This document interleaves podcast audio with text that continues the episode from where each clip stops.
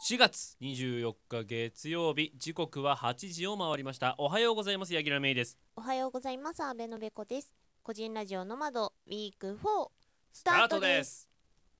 す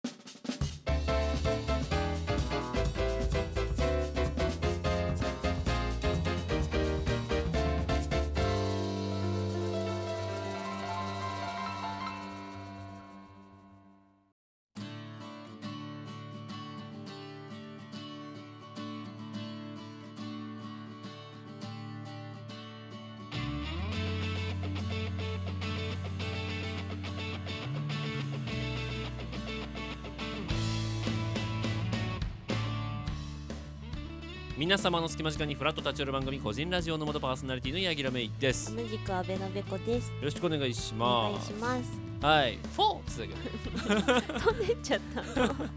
まああるよねあれ声飛んでっちゃう時あるよねそうそうそうそう。わかるそうそうただ声飛んでっちゃったことに気づく自分が一番怖いんだよね思い出し笑いしちゃうからそうね恥ずかしいし ね。やっちまったぜ。甘噛みとかするとねそうそうそうそうそう。その後立て直すまでの気持ちの持っていき方がちょっと大変ですけどねは高い、う速爆裂ガールが大変な理由だよ。ん、あなたもほら早口が私の持ち味ですよって言うぐらいにはさ無理成長してほしいなと思うところでございますよ、中富の鎌足りは言えない。坂の上の田村丸も無理。 あーじゃあ一日シリーズはね今後も続けていこうかなと思います よ言いやすはいというところでここら辺で本日のコーナー紹介を編集のべこさんお願いします、お願いします。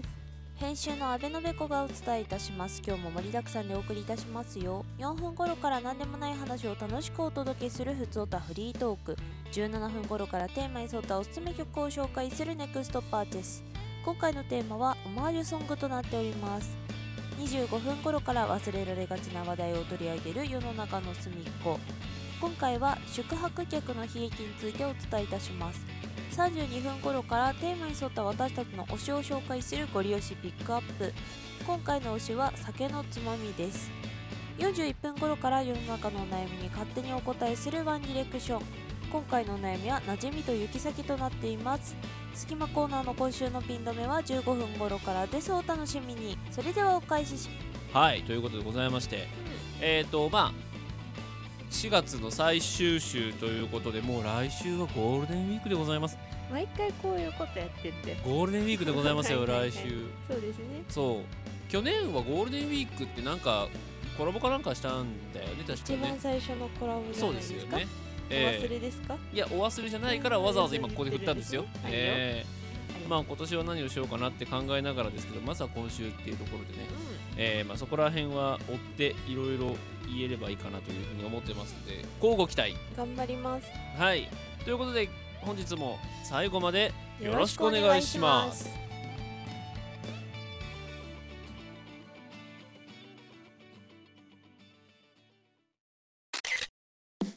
ノマドをお聞きの皆さんこんにちはアルスタジオのアルです K です、えー僕らカメラマン2人が撮影スタジオを舞台にいろいろなトークをお送りする「アルスタジオ」が毎週月曜日にポッドキャスト YouTube にて配信中ですえー突然お邪魔して大変恐縮ですが、えー僕らの方でも結構楽しい企画だったり、えー配信してますので、えーぜひ遊びに来ていただけたら嬉しいですはい、ぜひ来てください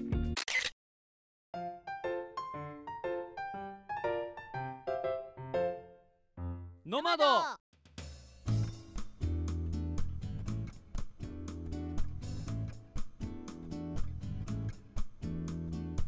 改めまして最近スタメンだった洋服がどんどん壊れていく柳楽芽衣です改めまして、今着る服がありません。阿部のべこです。服ね君だって面白いもんね今日ねあの今ね日、だってアンセムの それパあーカのーライですブグッズやろえーライブグッズのパーカーに あのいつも和楽器のバンドうんのライブに行くときに着てたうん上下着てます。そうねだから俺遠くから来た時に、うんあ和楽器セットで来たなと思ったのうんうんあーそうね。そう黒い羽織だからね。黒いつも羽それ織で。にで上下いつもなんかちょっうんうんとうん和,、和にも見えなくない感じの格好で、うんあ来てんなと思ったらさ寄ってったら俺知ってるぞあ のロゴと思バって、うん、あの A マークはと思ったもんねちゃうねん。ちょっとさすがに羽織じゃ寒かったねん今日。そうねそいや季節がさ、う。季節がっていうか気温がさうん。むずいのよ。難しくむずていのよ。うんこのなんなんですか今この配信時点では先週ですか先週ですね木曜日だの金曜日だのさうんめちゃくちゃ暑かったじ暑ゃかなっいたほんとびっくりしたもんね暑いだってパーカー1枚で出たもんあーもうあのうっすうすパーカー1枚で中も何も着ないで家の中さ特にこもるからさ、うんもう帰ってきてみんな半袖にさ夏うんのあの下だよ部屋着だようん私だってあのエアリズムのうん捨ててこっていうかうんうんリラコかうんで上あのそれこそライブ T シャツの半袖着てうんうんうんみんなそんな感じの格好でフラフラしてたよ家の中すげえねうん、ま暑いもんあうん俺はねもう大好きな、うん私の大好きなあのパジャマがありましてねあ出た、そう知ってうるん、知ってるようん、ドーミーインっていうねホテル皆さんご存知ですかねあのドーミーインのパジャマが私はすごい好きな部屋着がうんなんかものすごい着心地がいいわけあれ大好きすぎてそれをえ通販で買い 私はもうここ2年ぐらいずっとドーミーインのあのパジャマを着て寝てるというねお家でドームインなんでしょ超いいよあれ本当にいいようんマジで、うん、ドーミーインって書いてあるからあの左胸に面白いんだよなそうそうそうその話 そうでもドーミーインがちゃんとオンラインショップがあって、うんそこから、うんうんそのあのドーミーインの皆さんもご自宅で着れますとかあるの、はいはいはい、はい、ちょっと高いんだけど、あそうなんだそまあいい生地だからねうそうでもね本当によくっうて、ん夏時期いろいろ例えばさ半ズボンとかうんもうあったわけうんいろんなパターンの服があったわけ、うんなんだけどそれなんですよそうあのね上はね5分袖6分袖ぐらいかな、うんうんで下も8分首ぐらいかなそうねそんなんだよねそう別にひんやり感があるわけでもないうし、んなんか別になんていうかな特にそういうさ涼しくなるような加工がどうこうじゃないんだけど、うんとにかく肌触りがいいのと、うんうん意外とさ半ズボンとかって履くとさうん汗かいてこうあー足と足が当たるともうそれでなんか気持ち悪いじゃん、そうねそうねぺったりするからねでしょうんそれがないのうんだって首ぐらいまであるから確かにねだけどちょっと幅広だからもう全然その中に熱がこもる感じもないしうんうんうんうん非常に良いですうんうんうん私あの2着ぐらいあってほ しいもんローテーションにしたいもん買いたまえうん、というぐらい、うんうんうんうんもうね、最高ですよ。えご利用しのコーナーだったこれえここれご利用しのコ違う違う、ー洋服に関する雑談ナです。ー昨日ご利用しのネタ一個潰れちゃったけどご利用しでそんな、そんな普通のネタもあんま扱わなくなってきちゃってるから。あご利用しさだんだんさなんうかん企画のさ、趣旨が変わってきてる気がするんで私いやー、企画の趣旨なんて変わって当たり前じゃないですか。あのコーナー何年やってると思ってんで。1年半ぐらいやってんだよ、あそっかのコーナうー。ちとしては長寿だなそうだよ、結構長寿コーナーなんだそうかやら、あっれた。わそうですそうよ。だったうわ、ん、いう感じでねネタに困ってるんでね何かあったら送ってください、いやいくらでも喋れますけどもね、うんえーいや最近ね、あのーまあ、ネタということで思い出しましたけれどもね、あのースプーンの方で、はいはいはい。えっとちょっとお付き合いのある枠の橋さん、うん、いつもご紹介いただいてるえー枠の本当橋にさあんりでがとうす、ねございましたいつもご紹介いただきましてありがとうございますここの場をお借りして、え御礼申し上げたいーの、お詫び申し上げおます 詫びお詫びしないお詫びしないそうというところでね、はいまああのーいろいろ面白い企画とかもやられていて、でそんな中で CM 選手権みたいなのがあってねそうそうそう架空の何かをモチーフにして、うんその宣伝の CM を作ろうってそいうそううそ選う手権があったんですよ。ねそうでまあそれも第3回だったのかな前回、回的には第3そう回この間ねそうえっとありましてで我々も2回第2回から、そうえー参加さ CM をせてね、いただいて、えー出させてもらってうん前回はあれはテーマは飲み物だった飲っけみか物なだったねうんだったんですけど今回はまあテーマ、テーマパークというそことうでねそうそう、えー出させていただきまして、うんまああの合計10組でしたかねえーの中で我々も参加というような形でやったんですけどうも、んまあ、テーマパークのう、んまあ、お題でさうん作れって言った時にさ、うんなんか我々がワイワイ楽しいテーマパークの CM を作れるとは私思わなかったそのイメージがつかなかったわけあのね難しかったんでねそうそうそうなんかはっちゃけれねえなって思ったら、うんじゃあどっちに舵切るって言ったら俺はガチホラーに舵を切ったんですよねあのグッそうノマドのラジオからしてそうだけど、うんなんだろうな面白い楽しいに全振りが難しい2人だからここにいるんだよ、そうねそうそうそうそうこの場であの自分たちはじゃあリアル思考じゃないけど、うん突き詰める方向性で頑張りましょうになったわけだよそ結果リアル思考だったんだようそうそうそうだからもうテーマパークっていうよりかねいいわゆるなんかその戦慄迷宮とかさ ああいうちょっとそうそうそうえーホラー寄りなアトラクションに関してそうそうそう CM を作ろうということで作ったんですけど、ねまあ自分で言うのもあれですけど、まあ、そこそこ怖くできたんじゃないかなと、私はあの CM いたから嫌い だよ嫌いだよ私が一番嫌なんだもん、あれうん怖いんだもん嫌だもんあれ怖いよね結構ねあれはねなんかねずっとゾワゾワするのそうねあれずで途中ちょっとネタっぽいんだけど、うん最後の方になる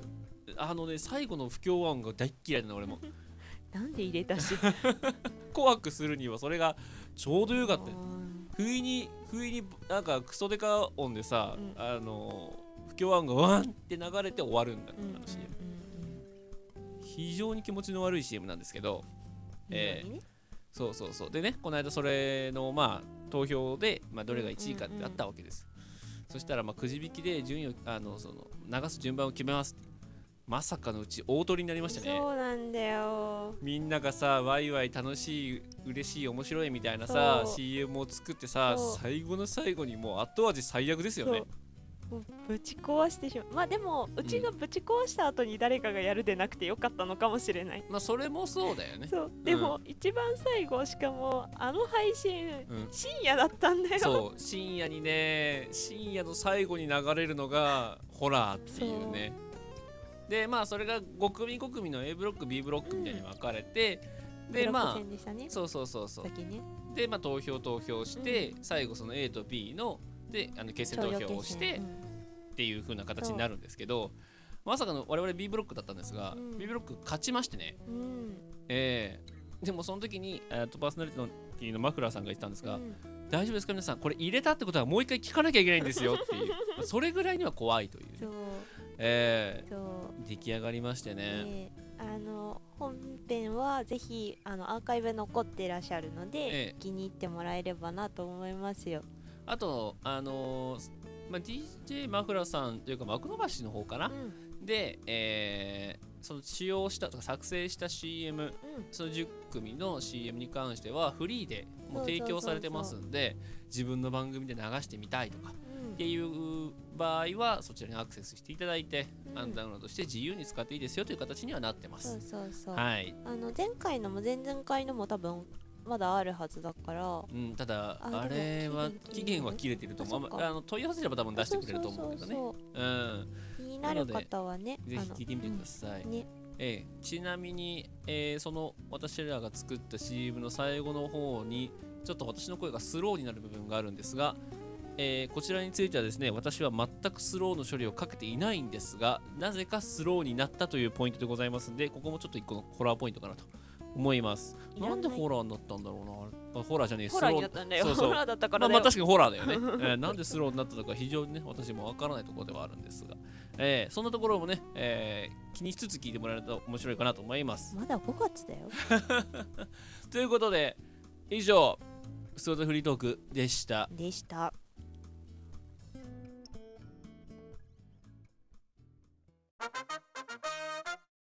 ねえ銀さんゾウって10回言ってゾウゾウゾウゾウゾウゾウゾウゾウゾウゾでは問題パンはパンでも食べられないパンってフライパンだ橋本環 奈ウずっと何言うてる今これ30秒しかないのよこれはいこんな感じで富士乳銀豊丸の男3人でのフリートークラジオをポッドキャストので配信させていただいておりますぜひ一度ご視聴しに来てください。あなたのお耳に三つ穴マスト三つ穴コンセンコトンセントでした。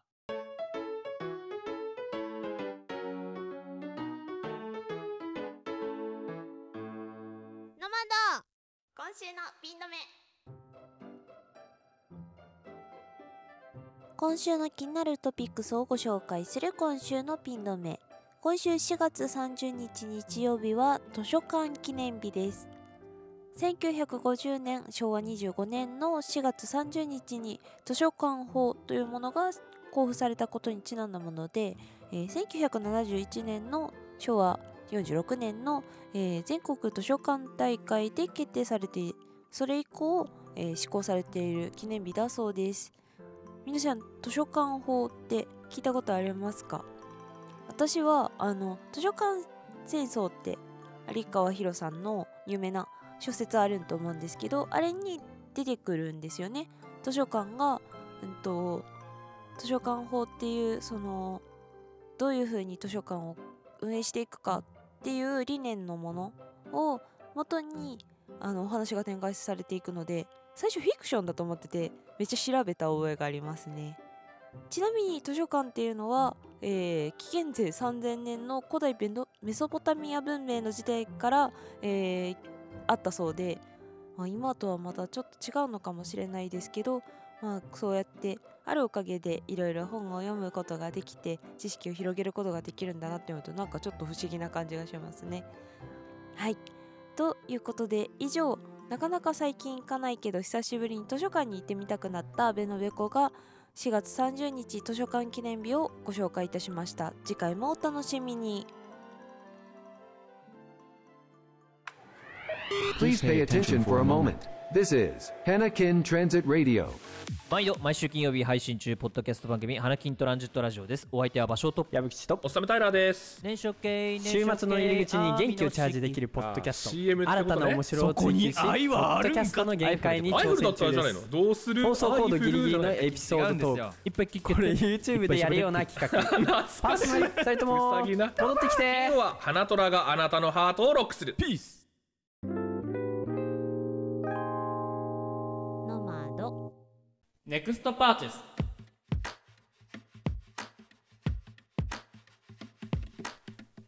毎回テーマに沿ったおすすめ曲を紹介するネクストパーティスです。ははいい、今回の紹介者は八木さんです。私ですうねん、そして今回のテーマが、オマージュソングうパート1ん、あ何回かやるつもりでいらっ しゃるいぞやこーの方は。は何い回かやるよもう私の大好きなジャンルといっても過言ではないはいはいうはい。んオマージュソングでございますね、うんうんうんまああの前提のところから話をしますとほいまあほらよくこの曲とあの曲って似てねみたいなさあるじゃないですかうんそういうのを探すのが私は大好きで好きだね。あの曲とあの曲似てるよねって私はよく言うんですよ、うんただそれって別にパクってるパクってないじゃなくって曲調ってどうしても似るところがあるからまあねそれはねしゃあないのよ売れるというか使われてきそた古のものもありますし。そうそうしゃあないのそうそうで例えばじゃあ私が好きな似てる曲って言ったらじゃあ例えばあの倖田來未さんの「サムデイと」えーとフローさんの「カンダタが似てるねとかうんうんあるんだけうど、んまあ、それは偶然の一致なわけはいはいはい。ただへことヘビーメタルってところになると、うんヘビーメタルって複雑でうんあそこはなんかやっぱオマージュっていう文化が結構根付いてるのと、うんうんうんそもそも、えー、と今結構台頭しているネオクラシカルメタルっていうのは、クラシックで使われているそのメロディ旋律をメタルに転用してるからそもそもちょっとバッハっぽいとかうんうんうんちょっとモーツァルトっぽいとかあのフェードアウェ原イっぽい曲があるよねどう見てもっていうのそうがあるんだよねそうそうそうクラシックのあの人っぽいよねっていうヘビーメタルが出来上がるんですようん。うんうん、だからカノンロックとかがイメージすると分かりやすいよね。うんうんうんカノンのを使ったロックじゃんあれば。うんうんうんうんうんそううんまあ、そういう感じでメタルは作られるんですけど、はいはいだからそもそもがそういう引用文化が強いんですよ。うんうんうんっていうのもあってオマージュ的なものがかなりあるうんうんうんと私は思っていて、うん、でまあバッシングとか、まあ、あるんだろうとは思うけど、うんどっちかっていうとお似てんじゃん草みたいな感じの人たちの方が多い感覚なはのいね。はいはいうんはいはいお前さやったなっていうね、うんで、そういう、えーヘビーメタルの、えー楽曲を、まあ、私は死ぬほど知ってるので、うんえーそこら辺を紹介していこうかなというところでね前置きで1分半ぐらい使いましたけどもねみんな笑おうぜの回ですはい、はいで、えー、と今回ご紹介したいのはですね、ハロウィンうんまあヘロウィンといった方が発音的に正しいのかあな、そっかうん、ハロウィンの、うんえー、セイブアスという曲でございますう、んハロウィンというバンド自体が、うんうんジャーマンメタル、えー、とメロスティック、えーメロディックスピードメタルかメロスピ系の、もう代表格というか、うんうんもうジャーマンメタルはもうこの人たちのためにある言葉じゃないかぐらいうんもういわゆる臭い感じの臭いメタルです私は好きだようん、なんかこうヘビーメタルっていうところのへいわゆるヘビーメタルらしさのすごく強いうん臭くて速くてかっこいいあの盛り上がり方がすごい好きそう持ってき方がすごいしあのなんかちょっとアニメタに近いというかそうそうそうそうそうそなうんか馴染みがいいと思うんだ日本人にすごくそうあのジャパンメタルはでも日本でもかなり人気はあるジャンルですよね。うん、って思うんですけど、はいその彼らがはいちょっとまあ確かに彼らっぽさもあるんだけど、うんうんうんちょっと正統派メタルに寄った曲があったんですよ。うんそれがこの「セイバース」っていう曲なんですけど、うんうんうんでこの「セイバース」が私はどう聴いても、まあ、すごい有名な、まあ、こちらのバンドですレインボーっていうはいはいバンドですね。レインボーのキルザキングにしか聞こ えない。まだ一回聞いたもんね。うんあのー、八木さん解説のもとうん聞き比べをしました、うん。もうね、まずリフが似てる。リフでフレフレーズだよね。ギターフレーズがすごい似てるのと、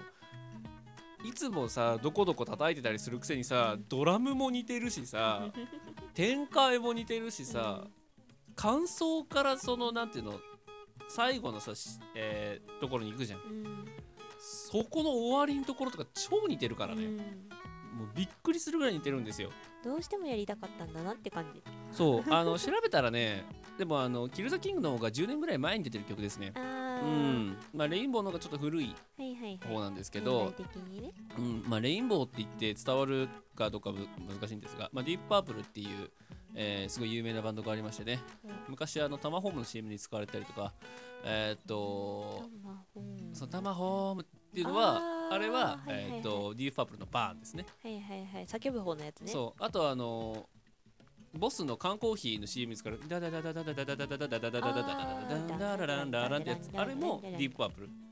そうでビディープパープルはすごい有名なのでそこのギターやさリッチ・ブラックモアがえっと作ったバンドって言っちゃっていいかなまあちょっといろいろあるんだけどうんうん作ったバンドっていうのがまあレインボーでほうほうほうそこのまあ一個えー代表曲がこの「キル・ザ・キング」ですねうんまあボーカルも3人いて、まあ、うんロニー・ジェームス・ディオいわゆるあのディオ様の元ですよ、はいはいはいディオと、えーアンセムともコラボしてるグラハン・ボネット、うんでその後に入ったジョーリン・ターナー、うんうんまあそれはドゥギーとか、まあ、ロニーとかまたにまたいるんだけど、うん了解らんいるんだけど、まあ、その一番最初、えーの、えーロニー・ジェームス・ディオロニーが歌ってた時の代表曲「キル・ザ・キング」これが非常にかっこいい曲ですし、うんうんこれにすごい似るんです。で面白いのが、この「キル・ザ・キング」に似てる「セイブ・アス」なんですけど、うんこの「セイブ・アス」にさらに似てる曲があってそれが世紀末の曲なんですけどちょっはいはとい題名を忘れましたが世紀末の曲ですごく似てる曲があって、うんうんリフはセイブ・アスっぽいの、うんうんうんでも歌いの歌い始めがものすごくキル・ザ・キングっぽいはの、いはいはいはいはいはい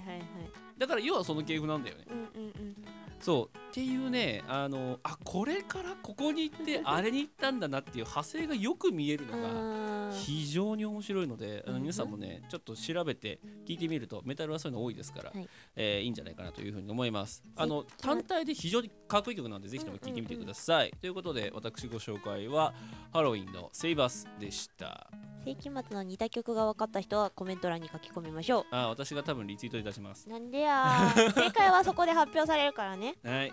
はい、ということで次回は次回は、えー、八木さんに勧められてまんまとハマった 曲ですおセイバスか違うわはい、ということで、えーよろしいですかねいいんじゃないかなはい、ということで、ここまで、え、ここまでじゃない。えー以上、ネクストパーツでした。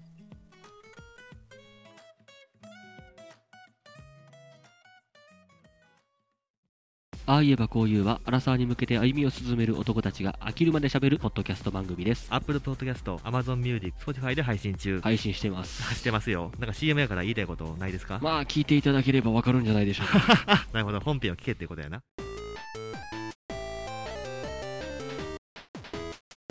ノマド世の中の隅っこ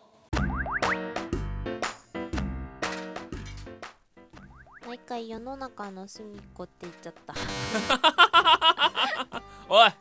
おいもう何一し回とんもう一回何しともんう一回もう一回何しとんもう一回世の中の忘れられがちな隅っこ話題を取り上げる世の中の隅っこはい世の中の隅っこですはーいはいということでね、今回はうんえー今回はですね、いやこれね毎回ねこれ調べるんですよいろいろ、そうね世界のこぼれ話みたいなのこう検索してうんうんうん大体私らはこうあの AFP DB ニュースあたりをこうはいはいはい見てるんですけど、チラチラねそうあのねいいよ今回タイトル、えー米軍特殊部隊訓練中に誤ってあの宿泊客拘束」っていうなんでなんでなんでなんでなんで なんで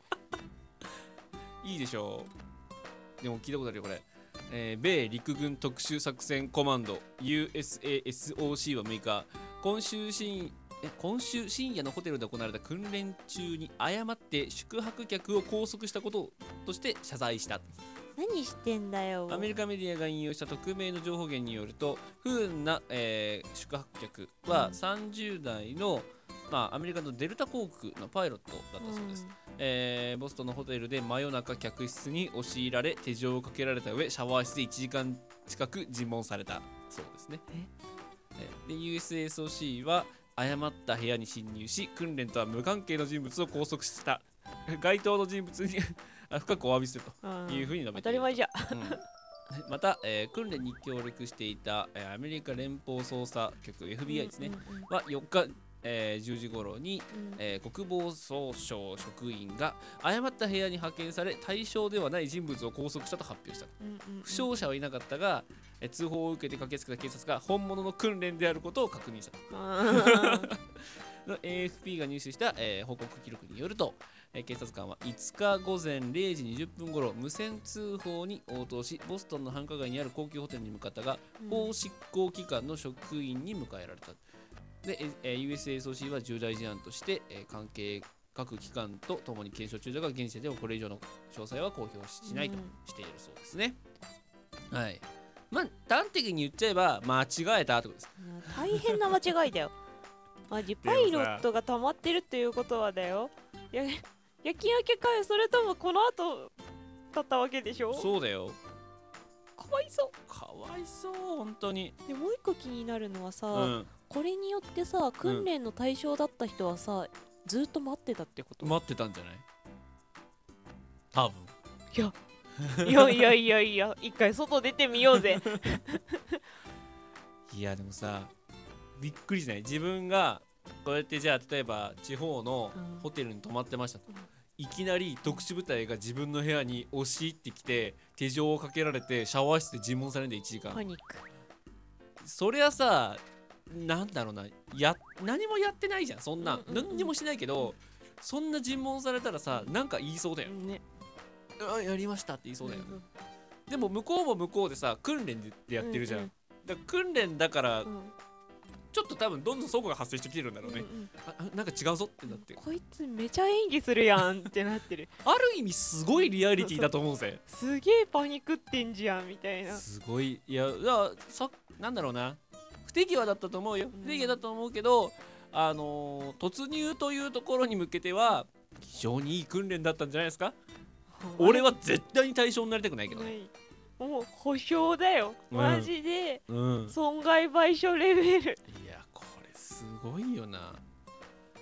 怖いねそう警察が入ってきたって怖いのにさあー特殊部隊が入ってきてんだよ、やだうん、しかも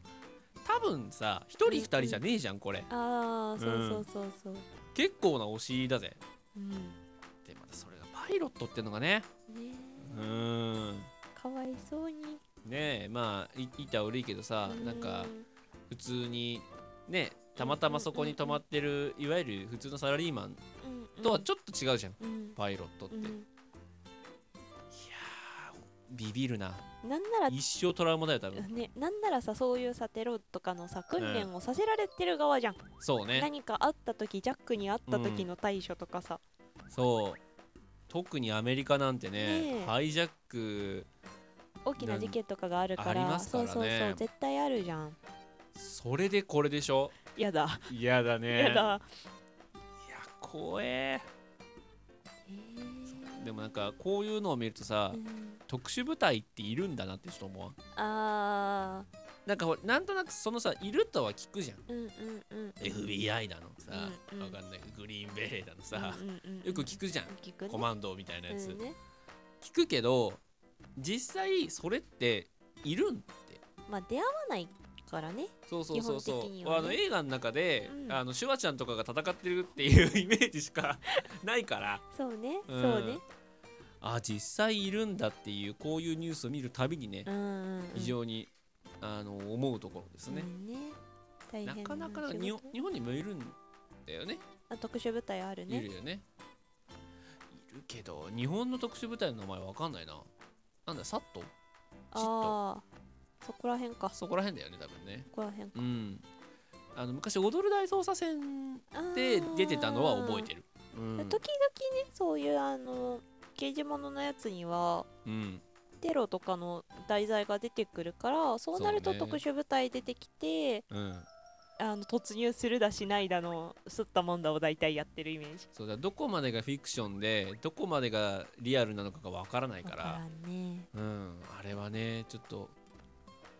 でこういうだからほんだからこそリアリティのないものなんだけど、うんこういうのを見るとやっぱりリアリティを感じる、ただこのリアリティの感じ方はトラウマっていう、そうそうそうそうそううん、会いたくないね会いたくないねうん、全員からサインもらっとけばいいの にね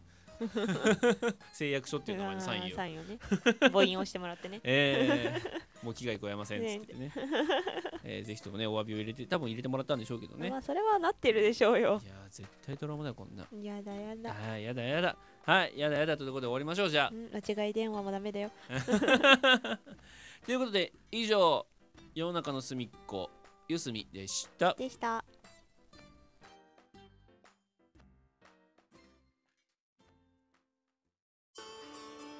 朝のルーティンってある朝のルーティンかカズカメ FM で目覚めてカズカメ FM 聞きながらウォーキングするでしょでカズカメ FM 聞きながら朝食食べていやめっちゃファンじゃん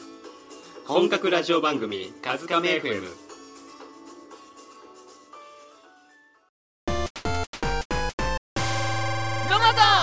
ご利用しピックアップ毎回テーマに合わせた我々の一押しご利用しを紹介するご利用しピックアップでございますご。ざいます。はい、今回ご紹介はべこちゃん。わいです。はい、今回ご紹介いただけるのは、酒のつまみ。はい、うん。何なんでめっちゃ悩んだのなん悩かんだ商品をおご紹介するのか、はいはい料理をご紹介するのか、であのもともとそんなにお酒を飲むタイプの人ではない、まあ、そう飲むけどそうだね飲むの嫌いじゃないし飲み会は好きだけど、うん家で自分で飲むわけではないそうだね。そうそうそうっていう人なのでう、ん。で実家は特に飲む家じゃなかったから、はい。なんか家で特有のつまみがあるわけでもないのよねはい。ごは飯と一緒に飲む、い。はい。そうだからなんだろうつまみってなってうん。で、うん、と考えててふと思い浮かんだのがあってうん。飲むってね私キャンプの方が飲むんだよはいはいはい。そうキャンプの時について、うえーテント設営が終わった瞬間にカシュって開くわけでなるほどであの昼の1時ぐらいから飲み始めて夜中の3時まで飲んでいるっていうような、ああ、宴だ。そうあの連中とはいつるんでたので、まあなんかキャンプの方が飲むような料理を作るうんうん。で、まあ、その時に作ったやつじゃないんだけど父もそういう風景があるから、うん。何が一番なんだろうイメージが湧くかなって思って、うんえー簡単だし美味しかったし、うんこれは子供も食べれるはい。っていうので、えー持ってきたのが腸なしのソーセージ腸なしのソーセージ。あ腸詰めしないほうほう手作りソーセージなんだけど腸詰めすると大変じゃんあれってうん基本的に羊の腸とか豚の腸とか、まあそうねうつるとでかくなるけど、うんっていうの使うんだけどあれってすごい大変だし、うん。あの用意もね大変なので、じゃなくって単純にひき肉にスパイスを入れて、ええ混ぜ混ぜして、えソーセージの形にしてええ焼くまたは茹でるだけえ。なるほど。そうでえっ、と何個かねレシピを見直してたんだけど、まあうんパン粉とかそういうの入れるとハンバーグみたいな感じになるから、そう柔だねらかくなるし、んうん食べやすくなるんだけど、全然合いびき肉にそのままスパイスブンブンブンブンって突っ込んで、うん焼くだけで美味しい。うんうんであのー最近はマキシマムとかクレイジーソルトとか、うんあのー香辛料入りというかスパイス入りのありますね塩コショウ的なものがあるじゃん、はい。この間作ったの家で食べたくなってあそうなんだあのマキシマムガンガンに入れたら十分うんマキシマム美味しいから美ね味しいでマキシマム入れて、うん、と追加でうんもし買えるんだったら、うん生のバパセリとか、はいまあ、乾燥でも全然良かったうん夏だったら青じそ入れるときっと美味しい、あーいいかもねそうっていうあの自分の好みのやつを入れて、食べやすい大きさにして、はいえー、とうちではこの間はラップにくるんでアルミでくるんでフライパンにお湯を張ってそこで茹でる感じおー半分ぐらい使ってれば全然茹でれたうんうんでえっ、と実家でやった時はアルミホイルに巻いて、えっとバーベキューコンロで全面焼く感じうんうんでやってた、まあ、これがやっぱなんだろう肉肉しいし、いやもうねビールに合う感じですよ味的には、なんか聞いてる限りは細長いハンバーグなんだけどあー近い、うん近いけどうーんなんだろうもうちょっとスパイスをガンガンに入れるから、イメージ的には、で生マスビーフジャーキーみたいなこいやでも結局ひき肉なのでどちらかというと細長いハンバーグのイメージで合ってるけなんどか近いでも香辛料の使い方がソーセージなので、うんあのケチャップとマスタードでお食べいただくのがはい美味しいかなっていう感じですね。と大体マキシマムが入ってるならうまいよねうまいうまいのよマキシマムって皆さん知ってますそこからかそうだよあの最近はスーパーでも売ってる売ってるもともとあれ九州の方だっけなんかあっちの方でよく見たような覚えがあるんだけどそうだっそうそうそうマキシマムっていうそういろいろな調味料がね混ぜこぜになったそうそうそうそうえーあるんですけどスパイスが入ってるんですかねうんステーキとかにあの振りかけるだけで超スパイシーで美味しくなるっていう、うん肉料理にマジで合ううんスパイスそうねな感じです、そうそうそううまいようまいねあのキャンプ飯うまく作れるか不安だなとか、とりあえず始めてみたいんですって方はとりあえずマキシマム持って、うんあのお肉持って行って、うんあのそれつかけて焼けばいいと思うよそうねそれってさもうもはやさマキシマムがいいんじゃないのマキシマムがうまいんだようんあ酒のつまみマキシマムなんじゃないやめろやめろその単体では 違うんだ肉汁と一緒になったマキシマムが食いたいなるほどね肉のああーの肉と一緒に食べるマキシマムがうまいあれマキシマム肉がうまいんだそうねそうそうそうそうそうそうそうマキシマム味の肉がうまいなるほどね何か間違ってるということは今回のご利用者ママキキシシママムム肉マキシ マムだとマキシマムかなうんあーなるほどねいやでもマキシマムの話ってすごい聞くしマキシマムのもう俺は食べたことあるんだけど持ってはなくてあうんあ便利だそうよいやなんか見つけられないの近所なくて全然近所今に度見当たら今ないで度すよ差し入れさせていただきますあマジでうん、あうのん大きめの瓶でよろしいですかちっちゃいのがいい方がいいですかちっちゃいのですあうーん了解でございますそうそうクレイジーソルトは家にあるんですけどねうんえこの種類の食べ比べも一回したいんだよねえいいですね、じゃあそもそもじゃあそこのクレイジーソルトじゃないやマキシマムが推しですかそうですねマキシマムで作った、えー肉料理が酒に合うと思うよよしビールとワインはそれでいいと思うよあワインでもいけるいけんじゃないかな結構肉肉しい肉と一緒に合わせても美味しいと思うかならるとほどね赤をね合わせたい感じですね思いますはいということで、えー推しはマキシマムでした あれ変わった はいはい次回次回どうしようかな何がいいんですか食べ物系なのかね洋服とかなのかそれともなんか趣味嗜好あの推しご利用しっていいのかすごい悩んだんだけど、うん一回聞いてみたいなって思ったことがあって、うんあの現実で食べたことあっても、うんというか現実であってもなくてもいいんだけど、うんもし一度うんできるならっていうか憧れのうん料理というか食べ物ほうフカヒレとかあるじゃん、うんそれが食べてみたいでも、うん作ってみたいでもいいやうんはいはい憧れの料理一回やってみたいですね食べ物オッケーそう分でかっお願いしますたオッケーです、はい憧れの料理ですねではい了解ですということでここまでがご両親ビッカームでした何何何何何何何何ちょっとよろしいですかねはいはいそれでは以上ご利用しピックアップでしたでした日々のいとまパーソナリティのコウジですなあちゃんですゆいです日々のいとまに薬と笑っていただけるよう毎日0時頑張って配信しておりますこの配信は Google Podcast、Spotify、Apple Music で配信してますので、ぜひ検索してみてください。ツイッターでハッシュタグ日々の糸まで検索をして私たちと遊びましょうぜひよろしくお願いいたします言えたお願いします言えたいいんじゃない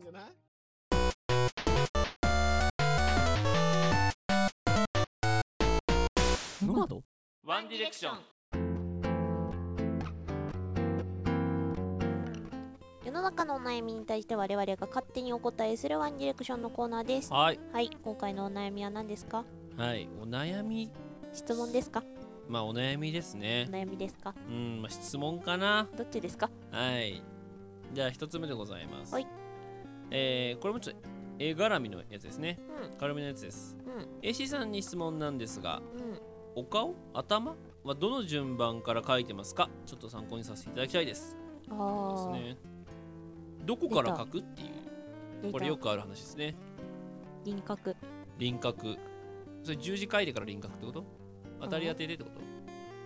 えあまあまあまあ丸ぐらいは書くけど丸書いて輪郭あでも体まで書くときは丸2つ書いて、うんだいたい大体ねちびキャラ書くから、うんだいたい等身取ったらそのまま直でいく、あーなるほどでねその後顔の位置は考えるなるほどねそう私はえーっとまつげですね出た出た目です目あそうそう目から書く人だよね目から書くペギーさんはね目から書きますさあ最近は当たりつけて書くときはうんうんそうでもないんだけど、あそうなんだそうそう全身書くときはそうじゃないうんうんうん顔が書きたいときは目から書く目から書くねあー、うん、だから、えー、ノマドのあの我々二人の絵も多分目から描いてるとうんうんうんうんうん目が決まってこないと全部崩れちゃうからそっかそっか一番肝のところを先に描いちゃうんう感じかな私は顔の向きとか位置とかの方が先に来ちゃうからかうんうん、うんな、枠を決めたい人多分、うんうんだから当たり描く時でもやっぱり目から当たりを描き始めるへえそうそうそう下書きというかさ、うんうんうんここに目があってっていうのから入ってくる、なんとなくほら頭の中で 3D のイメージを浮かべてあーこういう風な画角だったらこういう風に見えるだろうなっていうのから書いてるから、なるほどなうん、あーそういう意味じゃ平面なんだろうな額縁から描いてる感覚、うんうんうんまず絵の枠を決めましょうみたいな人うんまあ多分あのデフォルメキャラを描く人としては正しいんだと思うようんあでも最近なんかね輪郭描いて、うん目描いて目っていうか眉毛描いて、うん目描いて、で口の位置決めて頭乗っけるから、うん大体頭がでかくなるうんうんそう気をつけないとでかくなるなるイメねージ、俺はあの俺も髪の毛とか頭を描くとあんま得意じゃないからどっちかというと顔のパーツの方が得意なんでねうん、そこら辺はちょっといろいろいろ考えながら描いてますね、髪の毛を描くのが一番私は得意ですあはいあ保安感ねそうそう保そ安うそう保安感保安保安感がありますねそうそうそうはい、はい次次一番付き合いの長い友人とはいつからの付き合いですか友人友人 ?2 歳ただそこまでいくと幼馴染というかうんもうあれだから腐れ明確に友達っていうので付き合いが始まってんのは中2あー14うんとね一番うんちゃんと連絡取ってるのは私も中2な気がするっていうか、何かと電話してくるのは中2中2の中学の同級生中2の時の同級生元彼含めた3人のうちの方 あーでそういうなんかグループがあったのねあーそうそうもともとつるんでてだから、男の子でうんうん連絡取ってくるのは、もうこの間も唐突に電話かかってきて、うん家買ったへーあーみたいな そう結婚したの時もそうだった年齢的にもねそうまあできたものち時ろんも結婚しそてうからなおだったけさどらねあそうそうそうでそっかいう友達もう一個前っていうか、うん時々ね疎遠になりがちなんだけど、うんそれでもやっぱり何かと連絡してくるのはうん小学校あの子たちはえっと何年年生の時に一緒だったんだ3年生かなうんうんうん小3の時に前後にえっ、と、うちの小学校に編入してきた子たちうん転校生の2人と中高一緒ではいその後すごいバラバラだったけど、うん時々連絡取ってうん飲み行ったりとかしてるかな私ちなみにその中学の時の知り合いってのは、うんうん中学の同級生じゃないんですよ中学の時に行ってた塾の友達はいはいはいはいはいはいだけどいまだに一緒にこの間も「新仮面ライダー」見に行ったりとかしてあーそうそうそうやってますからねはいはいはいはいええいい仲だね非常にいい友達ですうんはいという感じですねですねはい次はい次もう一個いくはい、えーお金時間に制約なく一人旅できるならどこに行く、もうお金も自由、時間も自由これもいいよって言われたらどこ行く私基本的に誰かと共有したいタイプの子だからうん一、人で行くうんあー今だったら元スポのキャンプ場でぼーっとしてたいあー俺言語の問題がないのであれば北欧に行きたいあーアイスランドでぼーっとしてたい北欧をブラブラしてたいあー私は私はもう大自然の中で寝てたい 俺は北欧かイタリアに行きたいですねいいねうんあそこら辺が好きです、はいはいあでも一回行ってみたいのはトルコあートルコね民芸品とかあそこら辺の文化がすごい楽しそうなので昔俺スイスに行ったことがあー行ってたねそのスイスがめちゃくちゃ良かったんでヨーロッパはやっぱ好きだよねうんうんうんそう、あのアジアンなものが好きな人が周りに多いんですけど私はどっちかというと西洋の方が好きかなって感じですね私もお金を確かに制約されないし、言葉も制約されないんだったら、もう一回もう一回アラスカでうん犬ぞりしたい、ああそれはいいねふわっふわの今度こそふわっふわの雪の時に行きたいガッチガチじゃなくてねそう くっそあったかい暖冬の時に行ってしまったので、ガリッガリだったんだ よねもう一回行きたいそんな感じでっていうすのはありますはいということでよろしいですかね三連ちゃんでしたはいそれでは以上ワンディレクションでしたでした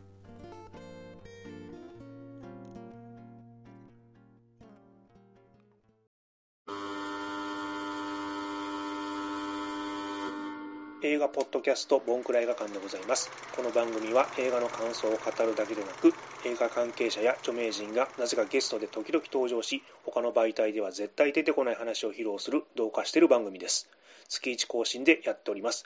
Apple Podcast、Spotify、Amazon Music、Google Podcast で配信番組 Twitter、Instagram もやってますのでフォローもお願いいたします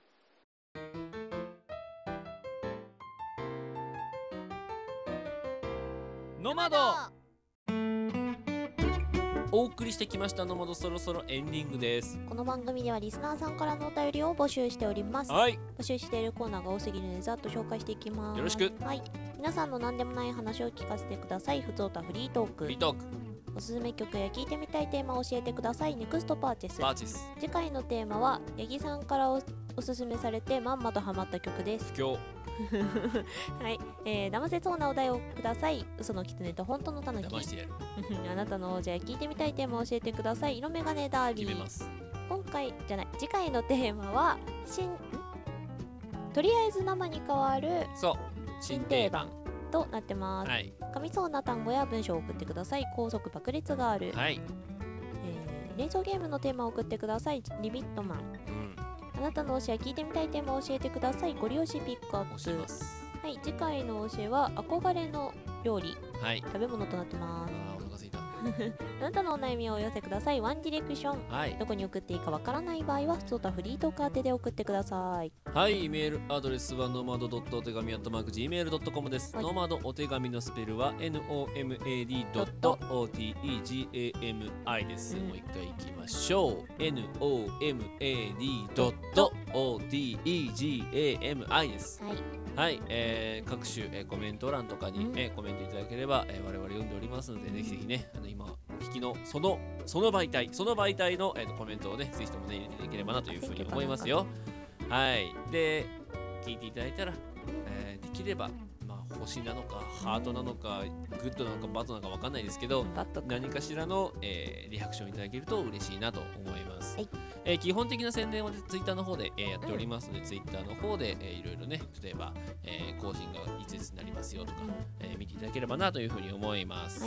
はい、えー感想をツイッターでつぶやいていただく場合は「ハッシュタグのまらじ」ひらがなでのまらじとつけていただければなというふうに思いますはいどしどしお便り待ってます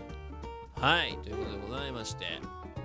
えーこれで、えー4月が終わり、えー2023年も3分の1が終わったわけですねいらんいらんそんなのいらん分数いらん分数いらんえ3分の1が終わった考えなくていい3そう分のいうの1が0.3333333無限小数だからそういう数字の上に点ってつくええ無限小数でございますねはいまああのーオープニングの方でもちょろっと言いましたけれども、まあ、次週はゴールデンウィークということでそうですねまあ、ゴールデンウィークに何かをするのかもしくはゴールデンウィー第ク5週目に何かをするのかまあ、どっちにしようかと思ってますけど、そうね第5週目があるところは何かしようと思ってるんで、うんいつもねええ視聴しようと思っていますええ何かはあります、ええただ何をするかは今のところ未定です毎回そうなんだよな、ううんちらってなぜかねあの直前になってねこれやろうぜってなるんだよそうそうそう突発でちょっとね思いついてやっちゃうんでねよくないあってなるから準備期間が短いそうでまああのーそれとはまた別にその100回での LINE のスタンプのやつは一応私はこんなのを作ろうかなっていう案はネリネリしてますはいララフ書かなきゃいけないやつねそうそうそうそうだからそこら辺は徐々にね詰めていこうかなと思うんですけど、すっごい私の個人的な話をすると私最近引っ越しを控えてましてあーバタバタしてるのがあるんであんま進んでないな実際です、ええなのでまあちょっとそこら辺もね落ち着いたタイミングで、まあ、この夏に向け出てせればいいかなぐらいのスピード感でやっていきたいなというふうに思ってるところですね続報は寝て待てで本当になんかね抱いてるんですよあのメールとかでも、あのこういうスタンプいいんじゃないですかっていうすごい列挙していただいたりとかねすごいありがたいことで、あの非常に、えー我々それも参考にしながらやってます、やってますやってますはい、でプラスアルファでえっ、とちょっと、まあ、グッズ展開もそろそろ本格的にやっていこうかなというところがあるので、うん個人事業主になるえーあのー 私ちょっと地味にデザインを考えてはいます、えーなのでねもうちょっと皆さんが使いやすいものをということで、まあ、うちのデザインは基本的には、えー普段つけてもそんなに違和感のないものをというふうに目指しておりますコンセプトでやっておりますのでね頑張っておりますええまあまあスタンプもそうですけどこういうグッズが欲しいというのがありましたらそちらもぜひぜひね、えーのお寄せいただければなというふうに思うところでございますはいというところでよろしいですかねいいんじゃないかなはいそれではここまでのお相手はヤギラメイと安倍のべこでしたバイバーイーイ手がうるさいそういうもんじゃないの